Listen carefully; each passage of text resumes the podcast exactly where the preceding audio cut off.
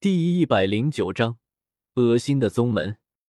谢谢您，我带您去。虚若冰很快整理好情绪，恭敬的说道。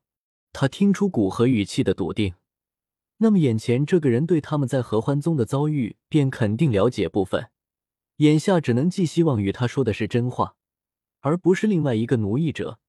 赵子月和另外两个女子都是脸露迟疑。不过心里相信虚若冰不会做傻事，也没有反对。见四人都大体同意下来，古河不想降到丛林之中慢慢行走，便开口道：“走路太慢了，我带你们飞吧。接下来不要慌张，不会有事的。”没等四人明白古河的意思，一团风属性的天地能量便拖着四人飞了起来。四人这般突兀的被拖着飞起。都是脸色苍白，好在四人都有着不弱的修为，调节能力不错。等适应悬浮的状态，赵子月脸上已经没有了害怕的情绪，而是兴致勃勃的四处张望。显然，这种悬浮于空中的感觉让他很是惊奇。接下来便由你们指路。为了显示他们的作用，古河建议道。虚若冰赶紧点头。若说初见之时，他们还有着不真实之感，现在见古河随意便御使天地能量拖着他们四人飞行，他们已经完全明白，古河是他们完全无法反抗的强者，只能服从古河的命令。好在，他似乎是来解救姐妹们的，希望他说的是真的吧。接着，虚弱冰便给古河指路，古河带着四人在丛林之中飞行，飞了大概十来分钟。在古河感知中，一处空间屏障出现在身前不远处。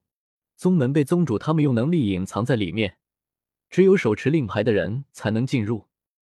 虚若冰指着前方说道，说着从自己的衣袖之中掏出一个赤红色的令牌，令牌之上画着一幅男女交合的图案。若是细听，还能发现从令牌之中传出的若有若无的呻吟。虚若冰脸色微微红润的将令牌递给古河，似乎这是一件极为羞耻的事，声音带着羞愧：“道大人，只要将令牌贴合在前方十二米处，便会出现一道门户，宗门就在里面。”古河点点头，不过没接令牌，只是双手伸出，接着用力往两边拉扯，无形的气劲飞出，连接着那不远处的空间屏障。使得屏障表面泛起细微的涟漪，随着古河双手发力，涟漪变大，已经能够清晰看见波动不休的空间屏障，一道道的涟漪在屏障表面传播。撕拉，屏障发出一声撕裂的巨响，一道巨大的口子开始出现在屏障之上。破！古河轻喝一声，双手再次用力，砰的一声。空间屏障破碎开来，化为无数细小的空间碎片，消失在空中。走吧！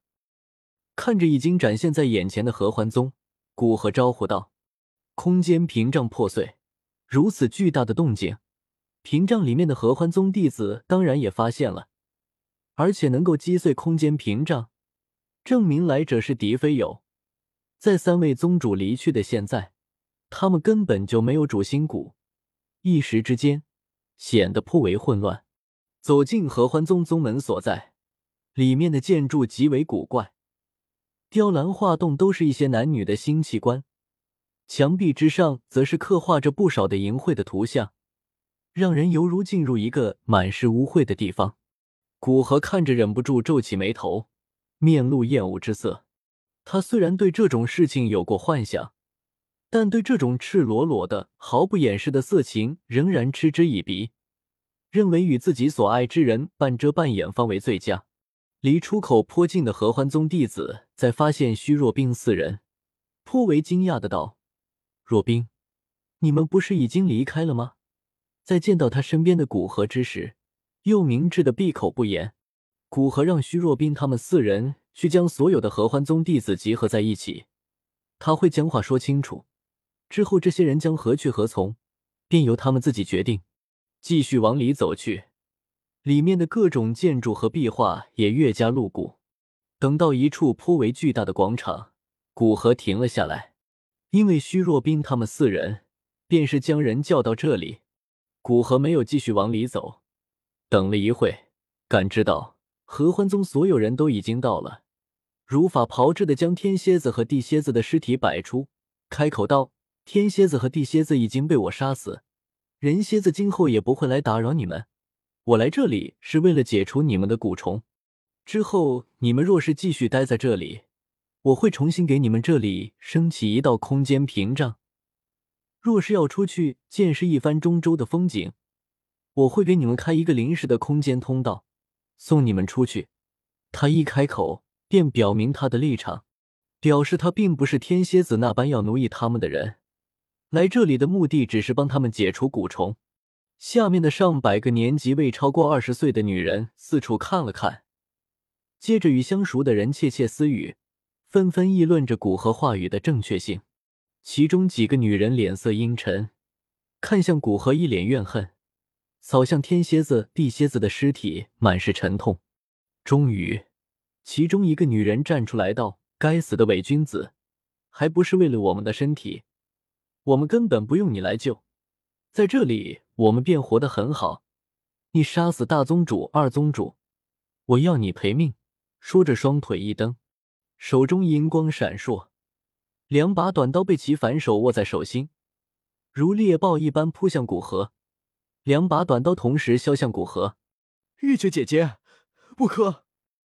在远处主持秩序的虚弱兵见有人对古河出手，不由大急，连忙叫道：“他可是知道一点古河的实力，不要说只是一个人，哪怕他们所有人全上。”恐怖都无法伤到古河一根汗毛，还有可能激怒古河。若是因此而打开杀戒，那对这些姐妹来说，简直是一场恐怖的灾难。不过他距离古河太远，想要阻止已经来不及了，只能一脸绝望的看着那两把短刀砍向古河。古河平静的看了扑来的女人一眼，咚，难以言喻的沉重压力降临在他身上。让还没到古河身边的女人，犹如突然背负一座大山一般，从扑来变成直线下坠，撞击在地面之上，发出一声沉重的撞击声。噗！毫无防护的从三四米的空中，以恐怖的加速度撞在地面之上。攻击古河的女人吐出一口鲜血，但还是仰着头，死死的盯着古河。